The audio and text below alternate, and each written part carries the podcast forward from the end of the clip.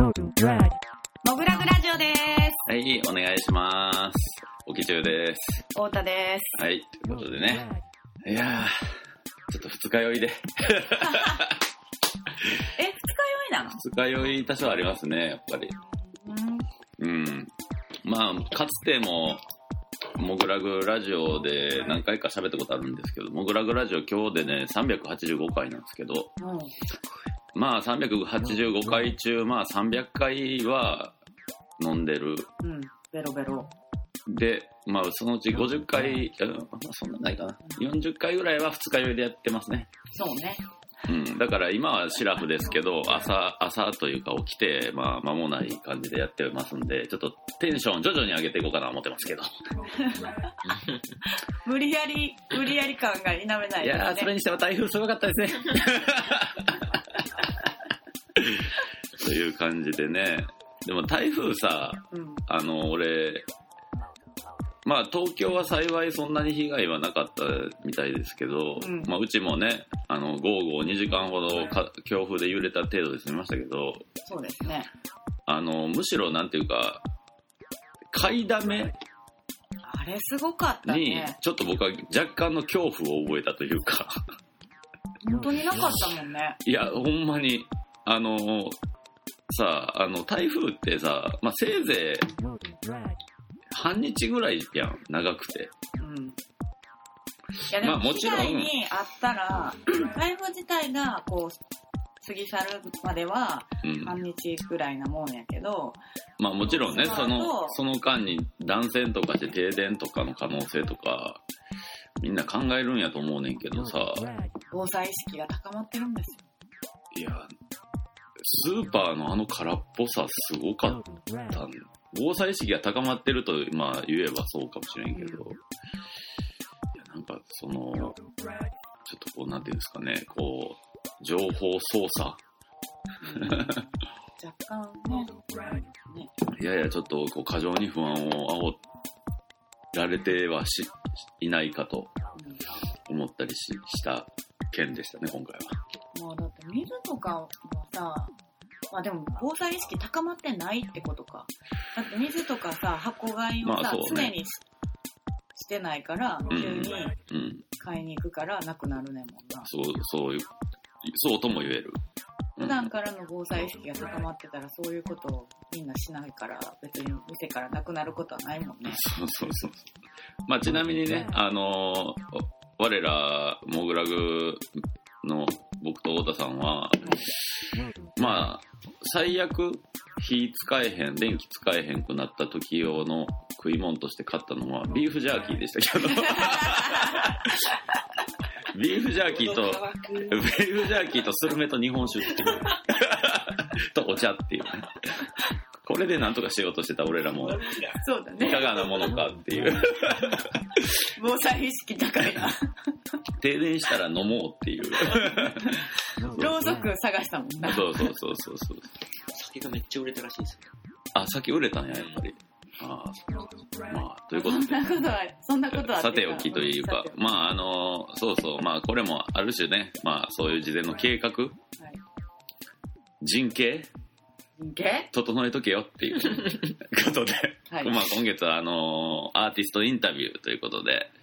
早速お呼びしたいと思います。今月のアーティストインタビューゲストは、絵描きの花正義くんです。よろしくお願いします。よろしくお願いします。お願いします。さあさあさあさあ。どうも、花輪です。いつもお世話になっております。いや、ほんまいつもお世話になってますって感じですよいやいつねもお世話になってま、すもう。ほんうと。んこのね、3ヶ月ぐらいあれやね、あの、須永くん、カニちゃん、花輪くんっていう、うーん。まあ、言うたらもう、うん、あの、いにしえの、というかもう付き合いがもう古い人たちのインタビューをね、配信してて、 10年以上超えてるよね、普通に。 10年超えたかな超えたか。 まあ、先月、先月じゃごめん超。えてる。去年、モグラグは10周年だったんで、まあさっき10年は超えた。超えてるようん。全然。さっき始まる前に花輪くんが、あれやもんな、なんか、 Facebook でさ、そうそうそうそう。5年前のが出てて、うん。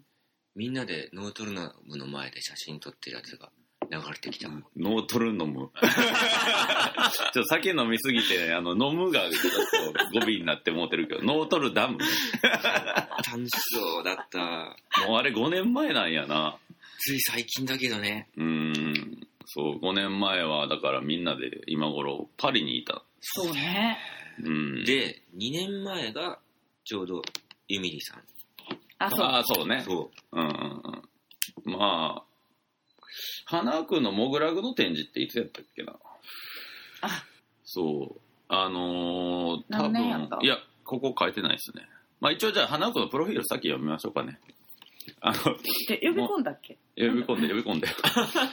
あの、二日酔いに加えて、あの、インタビュー相手が、あの、友達っていうので、かなり気が抜けてますけども。普通にい つも飲んで、居酒屋で飲んで た。ふわふわしてるふもわん。ふわしてますけど、じゃあ行きます。花正義。えー1981年生まれ、茨城県出身。独学で絵を学び、2005年頃から東京の路上で作品を発表し始め、今までにループホール、全紙、モグラグ、ガレージですね。えーあくび、アツコバルー、タコシェ、トランスポップギャラリーなどで個展を開催。国内外数々の展示に参加。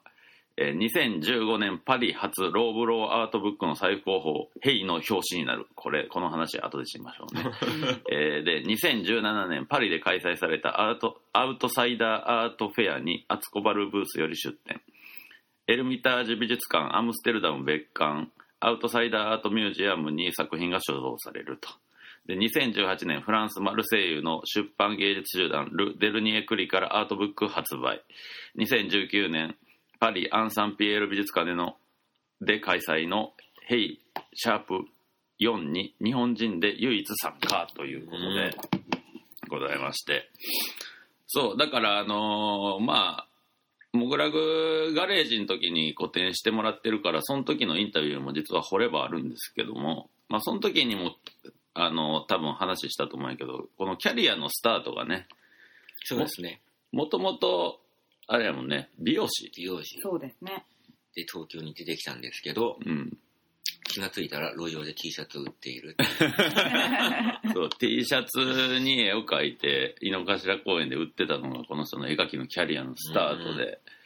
だからいまだにその T シャツの生地っていうもうまあ絵描き的に言えば至極描きにくいああ。死体今に、でもね書きにくいのかなうん描いてる人ですねでまあもうあれだから多分2010年ぐらいかなモグラグ3年目ぐらいじゃないかなと思うんやけどあの花輪君のこうとん。やった、うんだから、まあ、つまり知り合って10年ぐらいにはなるかなって感じなんですけど古典の前に、怪獣年度大百科そうだね。グループ展にまず、に参加してもらってます。 ああなるほどね沖さんとそうだ、丸尾さんのううんん共同そこ企で画で立体を俺が初めて作ったっていう、今は結構立体作ってますけど。そうねそうそうそうそうあの時にあのこう怪獣年の大百科自体はあの立体作品とかを作ってない作家そうさだよんで、ね。怪獣的な活動を行ってる人を読んで怪獣作ってもらうっていうそうそうそうそうやつだったんそうでだから花尾くんは初初だよね。立体だった、それが今はもうだって結構立体の方もね、そう、立体の方、立体と絵、もう両方みたいな感じになってます。うんなってるよねなんかだから立体の関連で新しくできたネットワークとかも結構あるあったりもするしねそうですね。うんだって最近はソフミのカスタムペイントの展示とかにもそうそうそうそう。やっぱり立体に塗るっていうのは最初、ね、難しかったけど、うんだんだん慣れてくると、楽しくなるからね。ああーーそでしかも最近じゃあねあのなんていうのもうこの粘土で作った立体の片面がカラー裏面がモノクう。ロそっう。ていこれうものちょっがと最近確立してきた。ね 確立してきたよね最初はおまけみたいな感じで、うん後ろは違うものにしようかなって書いてたんですけど、うんう裏ね裏と表そしたらもうね、これがもう、僕が立体作る時の、なんかこう、スタンダードに。うんうんで最近なんかあのモノクロの方の名がねそう、サザエの蓋をね、使ってるんですけど、なんかこう白黒の方に合う目玉がね、なかったんですよ。作れなかったっていうか。う。うんん。ある時、その、食べ終わったサザエをね、ちょっとつけてみようかなって。蓋を、蓋を。うんそれそれすごいハマったから、もうこれで行くしかない。すごいよね、なんかそ の、そなれんだサザエ食べてて、パッて思いついたね。そう。これ、これいけんじゃねえねやそうう。ん。でなんか調べるとやっぱそのね、サザエの蓋でも、うん。波が荒いところにいるサザエって、あの、飛べ、粒々が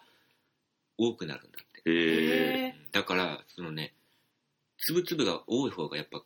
目にした時にかっこいいんだよね。ーあーはいはい特に花輪くん結構天病的な感じで。そうそうそうそう、それが出るんだよ。その、ブツブツが多い方が。ー。うん。逆にその、あの、なだらかなとこで育ったやつは、その、ブツブツがほとんどないからう、ん。うん。じゃあ、荒い波で育ったサザエをそう、積極的に食べてんねや。そう。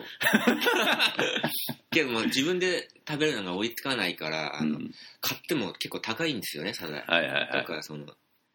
ね、知り合いの、あの、い居酒屋の人 が提供してくれるようになって。すそごいれ、よねそれめっちゃいいそうよな。俺が集めてるって言ったら、そのね、悪夢のその、京都さんが、うん。京都さんとかなさんが、なんか、紹介してくれて、えー、ちゃんとそのさ作品にのためのルートを確保したのサザエの蓋シンジケートをそうめちゃくちゃ助かってる 家家にまだストックがあるから。うん前は、その、何、もう、作る段階で食べて確保みたいな感じだったけうんどうん、今はもういっぱいあるから。なるほどな、惜しみなく使えるようになったそうそうそうそう。うん、なんか来たお客さんとかも「サザエの蓋って割とデザイン均一なんですね」とかいうなんか妙に妙な感心してる人とかいたけどねそうでも一回黒く塗ってあの表面削ってなんでそういうことなんやそのまま使ってはいないんですよああなるほど、そういうことなんで結構ね僕が食べてるサザエの蓋と違うんですよねってみそうんそなうそう。結構言ったりするんだよねなんか、花輪くんに持ってきてあげたかったんですけど、うんでも、同じようなやつが見つからなくて、あーいやそれでいいんですよって僕加工してるんでって説明してた。あなるほどねそういうそうやったそれは俺も知らんかったそううん黒く塗って削るとこの渦がこう白にそうそう出てくるわけや。あーということなんで、あのね、今度、今後、サザエの蓋持ってくる 人は、全然持ってきてもらえたらね。何でも大丈夫。そうそうそうそう。もうすごい嬉しいからもうサザエの蓋持ってきてくれたら何か差し上げますみたいなステッカーなりなんなりああ、いいっすね。うん。ということで、まあ、ちょっとさっき調べたら、い2013年でしたね、モグラグガレージでの花輪くんの子供が。あだから、そう考えると、2年おきぐらいにモグラグと絡んでるっていう形そうねなあだから2014年にあの京都のモムラグが立ち上がったんであ、うん。あのそれの一発目まあ厳密には3発目の展示が花輪君やったからそうだね。 2014に多分モムラグをやってもらってると思ううーん。で2017にイミリさんとの2人展をモグラグギャラリーでやりそっかそして今年でもモムラグ2回やってるんだよねあそっかそうあれはいつだ2回目2017とかじゃない16か17やもうこっち、フランスから帰ってきてたもんね。来てたうんそうやわ。フランスに1年ぐらい行くから、もう補填できひんくなるって言って、その前にじゃあやっとこうって言って2013年にやったんよ。あそうそうそう結構行く直前とかで、そうだよ、うんそれで引っ越しのあれとかがあったんだああそうかもそれでしかもさっき見るとうちの前のモグラグガレージの個展が「花ワンダー」花アクの個展って「花ワンダー」っていうタイトルにサブタイトルが常についてて今回の今開催中の個展は「花ワンダーファランクス」っていうんですけど「花ワンダー」ついたのの3発目やったねモグラグガレージうの時。うんん、最1発目は全詩うんうんうんで俺そ俺らもそれ見見にに行行っったた。全部覚えてるのサブタイトル あのねその時のなんかし心境みたいなのとかやりたいゲームのタイトルとかが入ってたりする。ゲームのタイトルなんや。うんえー花ワンダー GO とか、あの時はポケモン GO がめっちゃ流行っ てて。あ、そうなんや。え、今回のファランクスはどういうこれは、なんだろう、なんか、いろいろ単語調べてて、なんかかっこいいのないかなと思って。で、なんか、古代における密集人形みたいなさ、うんうんもうすごい俺が好きなやつがさ、あったから、あ、もうこれ使うしかねえな。うん、うん人形ね。そうそうそうそう。まあだけど、あのーまあそんな感じで、まあ、なんだかんだ2年おきぐらいにモグラグとが絡んでる中でですけど、そのさっきプロフィールで言った通り、あの、ヨーロッパでの活躍が、ね、活躍が、こいや目覚ーまう、しいです近よね年め目覚ましいやいいや、それもね、モグラグきっかけみたいなもんですからね。いやいやほんともう切り開いていきましたねまあやっぱりあれやんな2014年になんのかうんのそのデルニエクリうん。の超大型日本人アーティストのグループ展まあ僕らも参加したし花輪君もいたしまああそこのあの現場あのマルセイユはかなりでかかったなと。死ぬ前に絶対思い出 します。あの時のことは絶対。うんほんとそれこそさっきさっきみんなで5年前そうみんなでパリにいてノートルダムの前で写真撮ったあれそうあのの時ですねあの時はだから花輪君自体がパリに滞在中短期で住んでてで僕らも花輪君と、まあ、当時の一緒にいた花輪君のパートナーの家にちょっと住まわしてもらってって感じやったんですけどあの時にだからあのその展示は、まあ、この話は結構「モグラグラジオ」では結構してるんですけどまあまあ超でかい美術館2つ使ったねうんあのマルセイユとセットっていうところで開催されてたグループ展があったんですけどねあのなんつってヘタウマとマンガロっていう2つの展示に際して僕らはフランスに行ってでそので搬入やオープニングパーティーや何やかんやを済ませた後に一旦パリに僕らは戻ってで数日間俺と太田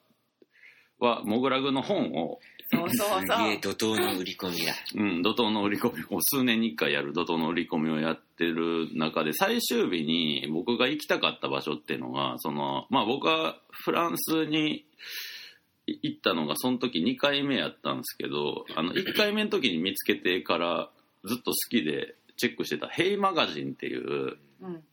あの、まあ、パリ初の、まあ、アートブックがアートマガジンがあってそれの編集部に行きたかったんですよ。うんそのへヘイの人と会いたかったってで花輪君とも一緒にそこに行ったんやけどえ行った行った行ったんやけど誰もいなかったよね行ったっけ行ってないよ行ってないよ多分行ってないかもな。俺行った時初めて見た感じだったの。見あたそう外観とか。あじゃ行っておいでって花あ輪じ君ゃあにそう日程が住所を教えそうか日程があ会わへんかったからちょっと足りなくて行けへんかったんか、で俺らはもう次の日帰るんやけど花輪君まだそこから一月以上いるからちょそうそうっと行ってきたらそう。そいいう、パんちリゃうにいるんだったら絶対売り込み行った方がいいよって。そうなってで僕ら帰ってきてでしたら花輪君からメール来て行って超仲良くなったっすねモグラグの本も渡してくれて ねそう、モグラグ、これ、ヘイをモデルにして作ってるんですよっていう話。 そうそうそうそうそうあの横半径のなんて言ったらいいかなまあモグラグのボリューム4ははっきり言ってヘイの半径をパクったんですよ、そうそう完全に うん、で両 A 面そうってそういそううのそうもそう兵がいやそうやっててそう一般的には縦長の雑誌の形やと見開きにしで1個のビジュアルを載せた時にあのページの喉の部分にいやアート作品の中央が吸い込まれてしまってちゃんと見えへんのが嫌やってボリューム3まではその半径やってんけどその時に僕はヘイを見つけてあこうやればいいんやと思ってそのちゃんと横なんていうんですかね開けた時に、まあ、超横長になるわけなんやけど横半径なんで、まあ、その1ページで1個の絵をちゃんと見せきるっていうのでボリューム4は作っててそれは完全にヘイと同じなんですけどで、その後、だから、その、花君の方から、なんとその、ヘイマガジンの表紙。そう。ねまで、それを2015年のモグラググラウンドオープンの時に僕のやつ表紙になりましたって言って持ってきてくれたそう。嬉しかったね。それはもう、まあ、すげえ驚いたし、超おめでとうっていうのとともに結構、嫉妬もあり、 マジかいと思ってあのね。時ね、言われなかったら言ってなかったですからね。うん、いや、でもすごそっい、からの、なんか今があるみたいな感じですからね。すごい繋がってるよね、うんだから。だからそれが2015年で、そうそう。で、その後、だからその、アツコバルーってギャラリーがあって、そことの絡みで、ちょいちょい、こう、フランスそうそをうパ中リ心にそのに、ヘイの展示で行った時に、アツコさんをそのヘイの人に紹介されて、うん、で、日本帰ってきて、うんで、アツコバルで展示みたいな感じで。うん、うんうん。で、今も、もうすぐアウトサイダーアートフェアってねあるけど、うんそれにも持ってってくれてるから。そうずでっ、と繋がってる、それが。で、この、えうんあの、オランダのエルミタージュ美術館の、あ別館、アウトサイダーアートミュージアムに作品が所蔵されるばかりか、あの、先月ですよ。その、このアウトサイダーアートミュージアムの人がモ、モグラグに来てくれて、ねうん、うん、すごい。そうで、まあ、花輪正義の展示をするギャラリーを見に来た形やったんですけど、で、あの、オープンしたら作品を見せてくれみたいなこともあったりとかして、うん。いや、でも実際、まあ、さ花君の作品がヨーロッパに受けるのもちょっとわかるっていうかね、っていう感じなんですけど、本人的にはどうなのいや、もっと日本で受けたいで すけど。そりゃねそりゃねあ、まあそりゃな。そうようん。そうでも嬉しいですけどね、なんかね。うんその、ヘイのやつとか、展示、実際行ってみると、うん。なんかこう、似てるじゃないですけど、あ、やっぱ、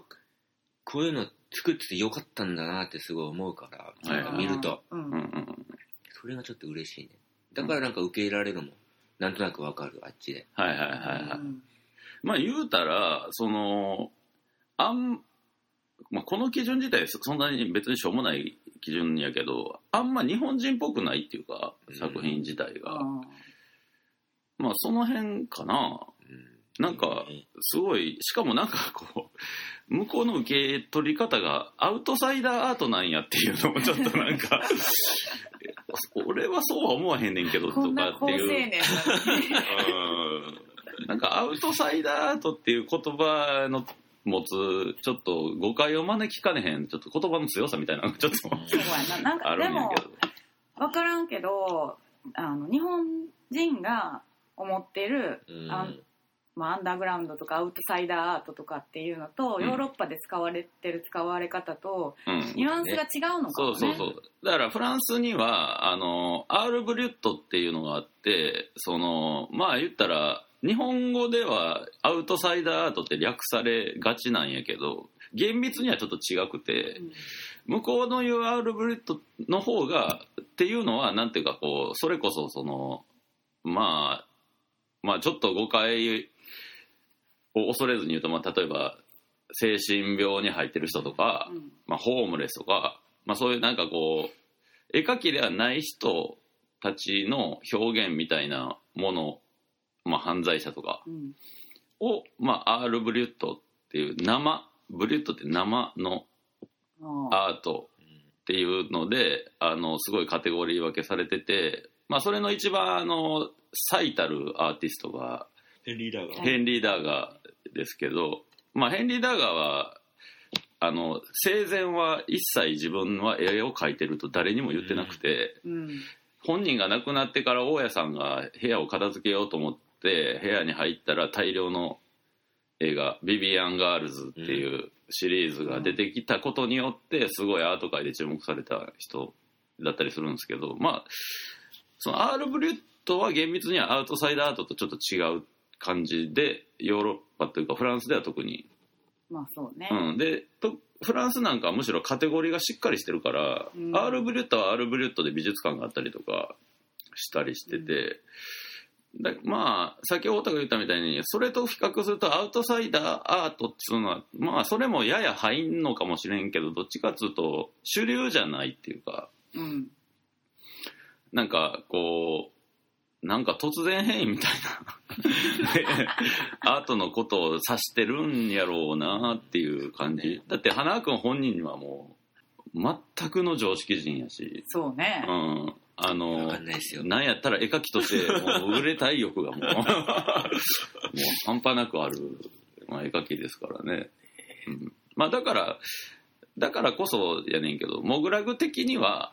僕らはそういうアートのことをローブロアートとそうね。呼んでるって感じでまあだけどローブロアート的に言うとあのこの人はそういう意味じゃあの独学ですかねらもともと美容師やからねうん。いやローブロアートって感じやねんけどな、そのムローブロアートの一番最初の第一義的な意味はそのアカデミックな教育を受けてないアートのことなーんそうでですね。まさにって感じではないけど、うん漫画とかゲームって言われて、小学生の時に、うんあの、ドラゴンボールとかさ、うんあ、ありがとうございます。ああいう絵を描いてたぐらいですもん、やっぱ。あああの、勉勉強じゃないもんね、それね。うんだから前回のラジオの時かな、うんなんかに花ワンダーが、うんあの色彩の勉強とかもしてこなかったからスうそうそうそうニーカーそうのそうカラーの配色でそこうそうそれうがかっこいいんだっていうのをかっこいい色の組み合わせそをうそうそうそう。それを大木さんにすげえ話した。それは全部補色って言うんだよ。 教わった赤のと緑とか そう紫と黄色とそかうそうそう。それ全部かっこいいスニーカーの色じゃないですか。それが補色なんだって。そうそうそうそう言ってたもんうね。んでもまあそっからでもまあキャリアを重ねるごとになんていうかちょっとずつ変化を見せてるなっていうところはあってなんか僕今回の展示で結構印象的なのはあの絵画がすげえちょっとこう抽象度が増してるっていうかう。ん確かに。うん、なんか多分前のガレージの時はあのモンスターを描くみたいなうんところがあってんけど今なんかちょっとそのモンスターにとどまらへんっていうかちょっとそこから抜けてきてる感じの絵が多いなと思ってんけうどうんさすが見てますね。じゃあですもうね、なんかね、こう、一個のうんなんかキャラクターみたいになっちゃうから、うんなんか背景とかをすごい描きたいんですよ。ああだから、それをこう、意識して描いてると、うんああいう風になんかね、なんて言うんだろう。抽象的な感じになっていっちゃうんですよね。うんうんうん自分的にはちゃんとこう、なんか描いてるつもりなんですよ。背景があって、ここに何がいてみたいな。はいはいはいはいだけど、なんか最終的に見るとそういうなんか、抽象的な感じになってるのかな。うんなんかそれめっちゃ俺はかなりいいなと思っててなんかあのモンスター描くとこうセンター構図になりがちいあやーシンメトリーな感じになりがちっていうかで立体は結構あのシンメトリックな造形なんでむしろペイントの方がこう結構より自由度が増してるっていうかあの俺的にはその中心がなくなってきてる感じがしてそのなんか構図がさそう不思議やんなそうだから画面のそう構図と構成要素のバランスみたいなのがどんちょっとずつこうカオカオティックになっててうん結構それ俺の中ではかなりいいなと思ってる要素やねそうですね。もう自分でそういう、なんか計算とかして作れる感じではないので、うん自然にそっちの方になっていくんですよね。あうあん。そうそう。常に書き続けてると。なんかこうしたい、こうしたいっていうのはあるんだけど、うんうまくいかないけど、なんかそれが、ね、一つのなんか、そっちの方にこうたどり着いていく。まあそれが自分の中で正解なのかわかんないですけど、今はああいう状況なんですよ。ううんんこう絵描く時のプロセスってどんな感じなの下絵とかあんの下絵は全くしなくて、うんあのもう本当最初あのキャンバスのやつとかは最初にそのあの液体の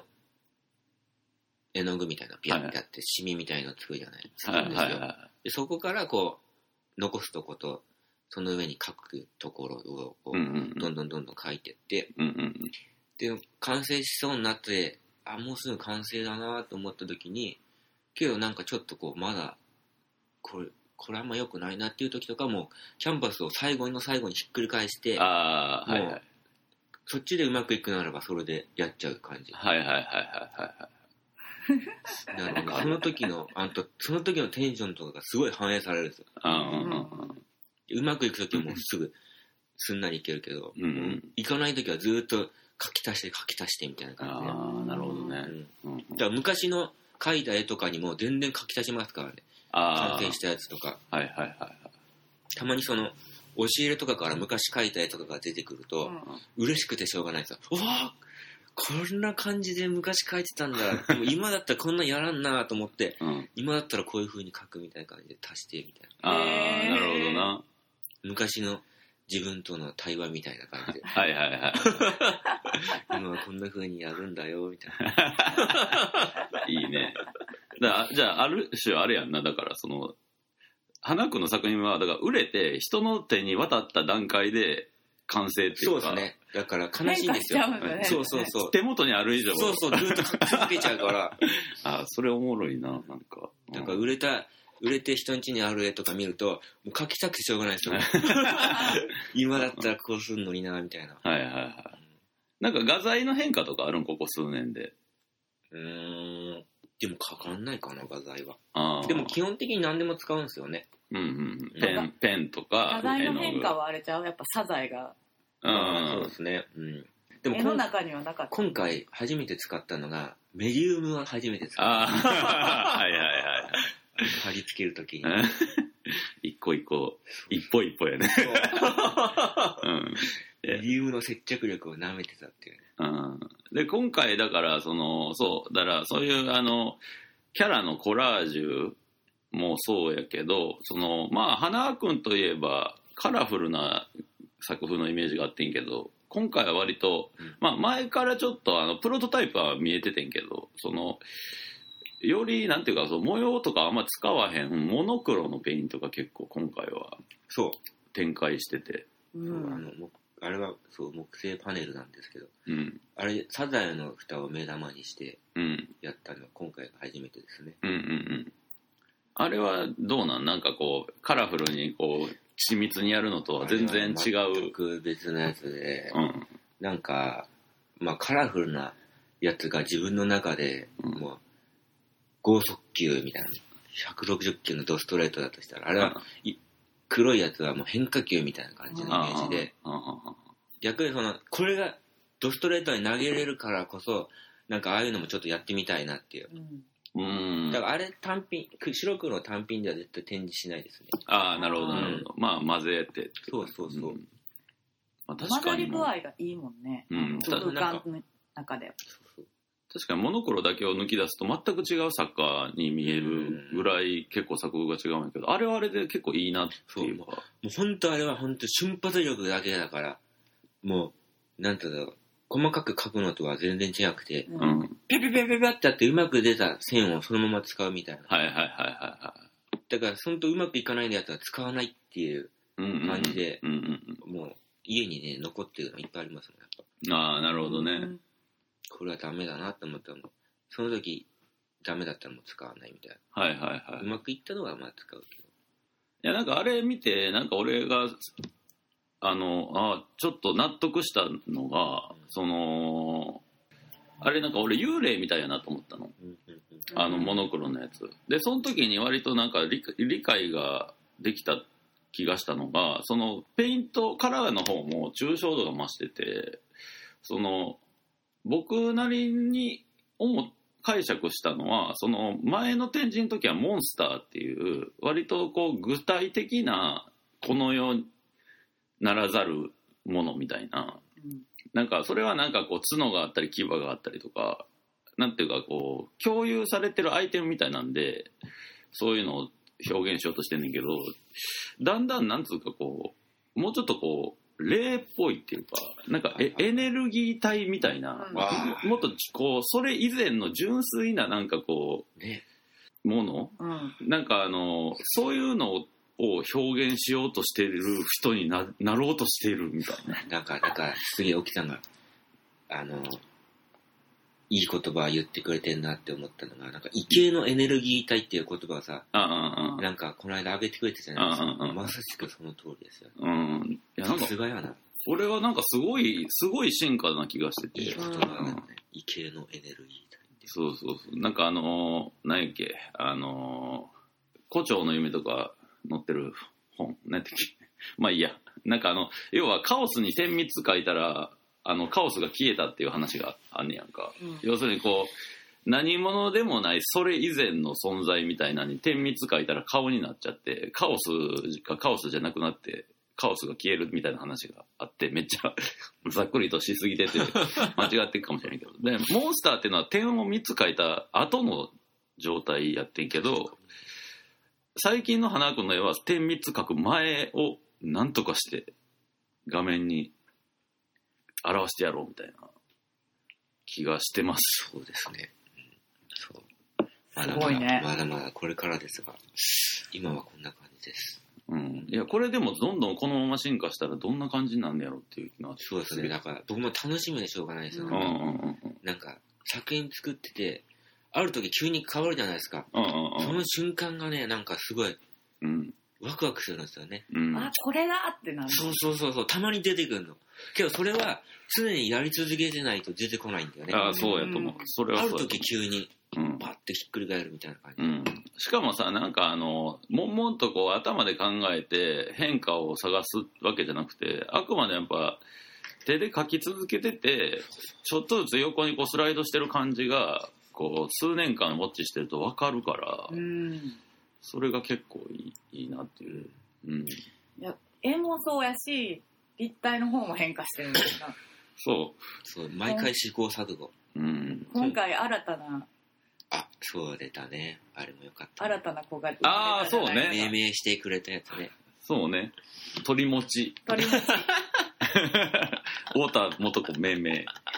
あれ、鳥持ち 太田ちゃん命名だっけ二人だっけそうなんか、いや、俺が、なんか餅みたいや な。あと鳥やんな、これ。鳥、餅、鳥とかしたら、太田が、じゃあ鳥餅 って、でええんちゃうとか言って急に言い出して。鳥持ち以外の何者でもなくなりましたね。あれ は。うんいや、いい名前やと思うけどね。でもあれ、だから今回のさっき俺が幽霊みたいって言ったモノクロのペイントと同時に出てきたっていうのは結構う。うんんすごいなと思ったけど。ほんと最後の最後ですよ。あの、作ったのあれ。うん、なんかもう要するにもうもうかなりシンプルな色がついてないそうそうそうそう。鳥みたいな餅みたいなキャラが急に現れて、うんもう一発で惚れてしまったもんうん、あの、内側に色を入れといて、その上に粘土を薄くやるから、その、ボワーっとした感じが出るんですようんうね。んうんこんなん見たことないあけれどはすごいなんか、うん、新しいやつ。うんなんかなんかすごいなと思ってだからこうすげえドロドロした絵描いてた人から急にポロンみたいななんかすごいピュアなピュアなものいろんなが、ものがう生んうんうまれた。ん、そうそう。こういうのを立ち会えたのはすごいな今回と思ってますけどね。うんこれはでもこれから作っていくと思う。ううんんなんか、あの、やっぱいっぱいそういうカラフルでも、もちろんこういうのをたくさん作った中でのああいうやつだから、うんうんそうそう。なんだろう。やっぱ、ああいうのたまに作らないとダメだよね。その、こっちに寄ってっちゃうからさ、あーどこかでこそううバランス取るじゃないけど、うんうんまあ要はさこう書き慣れた作風みたいなのに安住してないっていう感じがすげえするっていうか、そうそう。いだって楽だもん、ずっと同じのやってたら。うんうんう、うんん楽やけど飽きるもんなそうそうそう、うんたまになんか違うことやりたいってなるし、それ違うのやって、また戻ると、すごい筆が進むっていうか。はいはいはいはい、見る側もねうん楽しいやそんうそうねそうそう、うんあこんなん出たんだ ってうね。んだから最終的にだから花輪君っていう絵描きがどうなっていくかは本当はささらに分からんくなっていいなみたいなじじいとかになったらなんかあのもう黒のキャンバスに白でなんか筆一ね一発でシュッとか言ってそういうのやってそうだよね。やる人にもなれななりかねへんぞこれはと思う楽しみが見えたなとそうですねいう感じなんですけどもそろそろお時間なんであ花輪君の方からちょっと言い残したこととかメッセージあればいや、もうほんと、僕ラグには毎回お世話になってて、で今回もね、あの、設置とかすごい素晴らしく、あの、沖千代さんが汗だくになってね、僕がまず設置したやつを直してくれるっていうね、もうす、もう本当素晴らしい展示になってますので、うん。ぜひ見に来てください。そうですね。いや、これだから、花輪くんをず、す、すでに知ってた人にとっても新しい展開が見えるし、まあ、この展示から花輪くん知るっていう意味でも、まあ言ったらこう、いろんなバリエーションが出てるんで、入りやすいかなとは思いますけどね。うん。じゃあぜひ、この花輪正義これ、来年以降もこれヨーロッパで注目頑張ります。注目されるアーティストですから、あの、今のうちですよ、こんな値段で買えるのは。そうですよ。本当に。安いですよ。安いですよ。ぜひ買ってくださも。いう原画、原画が1万円しないなんてね。もうね。今だけですよ、きっとね。本当にお願いします。はい。というわけでござい まして、今月のアーティストインタビューゲストは、絵描きの花山正義くんでした。あありりがとうございがまとしうございたま。した。エンディングです。はい。ということで、まあ、なんていうんですかね。あの、連れが来ると、やや気が抜けて、 ゆるい内容になったかもわかんないですけども。あれとか、それとか、これとか、もうラジオでは伝わらない言葉ばっかりうん。まあ、あの、言花って、ましたけどね花。子みにんな想像してください。そうですね。まあここ、はまあ言うたら一目瞭然っていうか見たらわかるんで、うん。あの、見に来てくださいっていう感じのものの、まあ補足やと思ってもらえれば、え、どういう声の人かなとか、そんな、そのぐらいでいいです。 ということで、あの、展示のインフォメーションお願いします。はい。花輪正義子展、花ワンダーファランクス、目下開催中です。はい。えー10月27日日曜日まで、オープンは13時から20時、月曜日が定休日となっております。はい。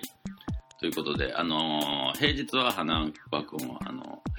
お仕事してますけども、土日は、あの、花輪くんいてるんで、そこが最後で、多分、もうずっとビール飲んでると思うんそうでで、すね。ちょっとビール臭い古典会 場に許してください。なっております。もうね、このじ、まあ大体作家っていうのは古典のためにもうこう、すごい根詰めて、半年ぐらい、半年から1年ぐらいこう準備をして、まあ今一番解放されてますから、そうですねあの、ぜひ来る人はあの、ビールかサザエを今回の持豚っをてきていただければ、あの、本人喜ぶかなと思いますんでね。はい。うん、でも本当にあの、本編で言いましたけど、これはかなり、あの、こっからの展開が見えそうな、まあそのた種というか卵みたいな、うん、あのー作品がいくつかあるんで、その辺を中心に見てもらって、あとは作品結構あの、お手頃価格で、ね、さっきも言いましうたけどん、あのーしかもエネルギー体がキャンバスにこうねじ込まれてますからうん、これあのー、一点持ってるとなんか、あの、いいバイブスがね、部屋運気上がりますお部屋にやってくるかなと思いますんで、ぜひ、あの、買ってもらえるとありがたいなとはい思っております。まあ、あの、いつもやってます、あの、ハローワークショップとのコラボの T シャツ、あシルクのポスターも、ーかなりいいですよね。これまた今回のポスターがね、これ、ハローくんもハローくんで攻めたなと思うね 。バッキバキ。これ多分、花くんを、ハレーション起こしてるもんそう、花くんのこのエネルギーにやっぱり当てられるんですよね、きっと。うんこれ、これポスターとして成立してんのみたい な。ある意味。でも物としてはかなり狂ったポスターが今、うちで買えますんで、ぜひこっちをね、買っていただけると、こうなんだこれはみたいな、なんだこれはをお部屋に貼るっていう、どうですかお一つって感 じで。はい。楽しんでいただけたらなと思います。というわけでございまして、もぐらぐラジオ、ボリューム385でした。ありがとうございましたありがとうございました。